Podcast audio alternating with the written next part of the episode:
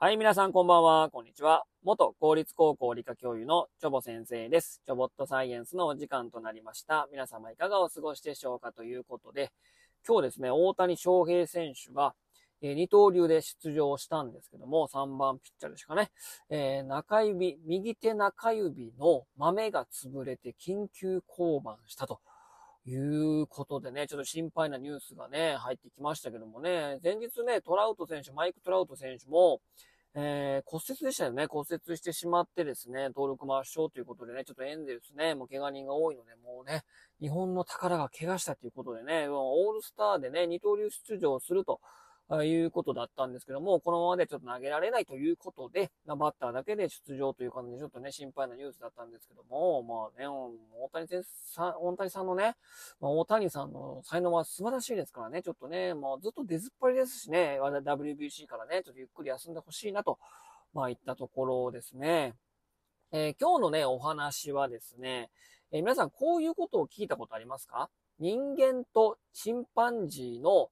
遺伝情報、DNA は99%一致するみたいなね。で、えー、数パーセント、まあ1%ぐらいでしか全然違いない。それぐらいですね、似通ってるんだよと。まあ、いうお話をね、聞いたことがあると思うんですけども、まあ、これね、ちょっとね、深くね、えー、見ていくとですね、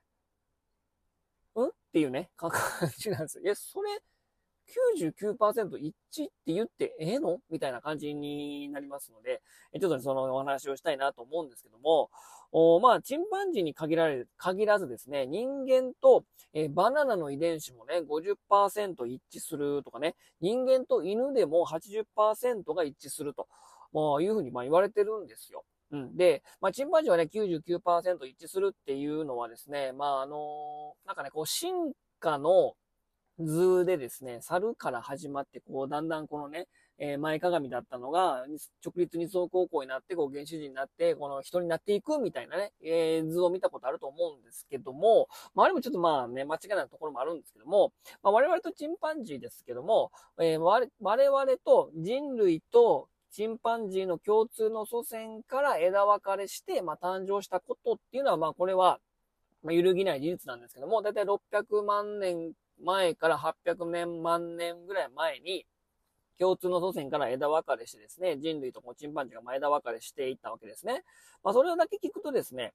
まあ、祖先が一緒だから、割と直属のね、まあ、あのー、祖先だから、まあ99%一致するのはですね、まあまあ、納得かなっていう感じはすると思うんですよ。で、この99%一致説なんですけども、これどういう風にやってるかっていうとですね、えー、まあ DNA ね、えー、まあ我々核、細胞の中に核があって、まあその中に染色体があって、染色体の構成成分がですね、えー、DNA とタンパク質なんですね。うん。で、まあ DNA ね、いろいろね、高校の授業でいろいろやったと思うんですけども、おまあ塩基と糖、デオキシリボースとリン酸のヌクレオチドと呼ばれるものがたくさん繋がってできたものなんですね。もうそれがお互いくっついて、ひねってるからね、二重らせん構造とか言うんですけども、その DNA の、まあ要は、うん、よくね、えっ、ー、と、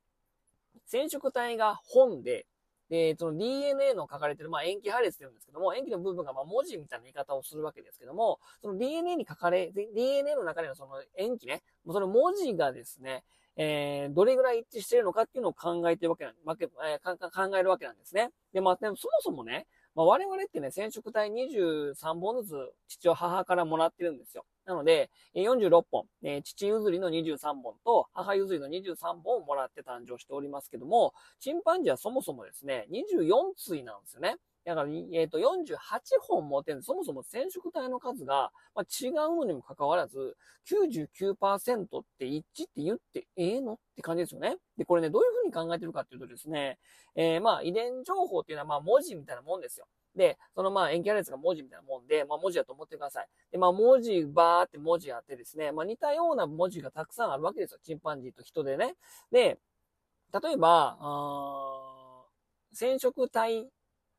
の3番目、えーえー、一応、染色体って1から23って、まあ、ナンバリングと言ってるんですけども、例えばまあ、1巻には、スパイファミリーの内容が書いてありました。で、チンパンジーの1巻にも、1巻、まあ、染色体ね、えー、スパイファミリーの内容が書いてました。でも、4ページ目と5ページ目の部分に、ロイド・フォージャーが出てる、えっ、ー、と、人間の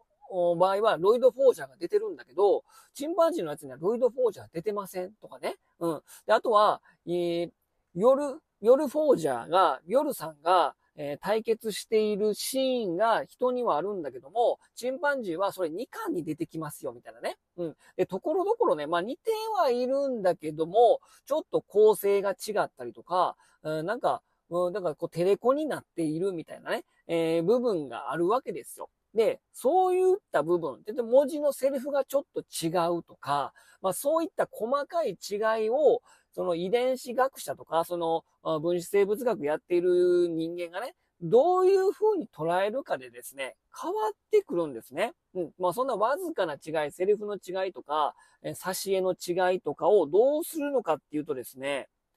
全部切り捨ててるんですよ。うん。全部それはもう違うもの、え共通していないものとして、き、あのね、全部カットしてんの。で、その数なんとですね、13億文字なんですよ。13億文字は13億の塩基配列の部分を切り取ってわけなんですよ。もう全然これは違う、一致していないっていうことで、そもそも母数の中に入れてない。判定の中に入れてないんですよ。で、残った24億文字。ね、えー、全部でですね、まあ、37、